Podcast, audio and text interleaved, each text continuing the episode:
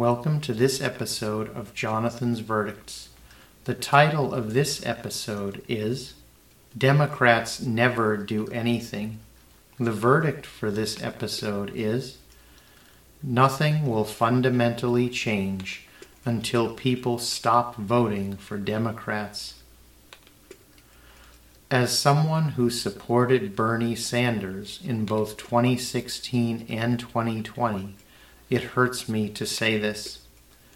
But no Democrat actually fights for workers, people of color, people with disabilities, seniors, or all the people historically and continuously oppressed to make wealthy white people more wealthy. I want to walk through some examples to highlight this point.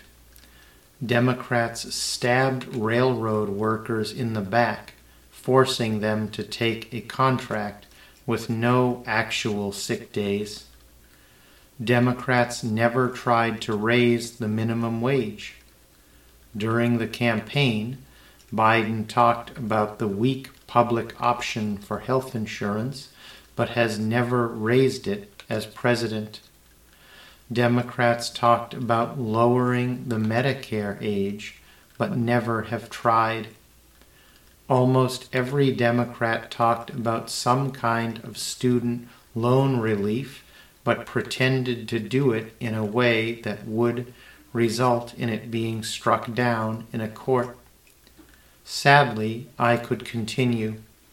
The unfortunate truth is that voting for Democrats never results in any kind of fundamental change. In fact, the only campaign promise Biden has fought hard to deliver on is the idea that nothing would fundamentally change. All of this means that if you continue voting for Democrats, you are unfortunately part of the problem. As long as Democrats can maintain some degree of power by talking a lot about change and continuing to harm people for the benefit of their corporate masters, the rest of us will continue suffering.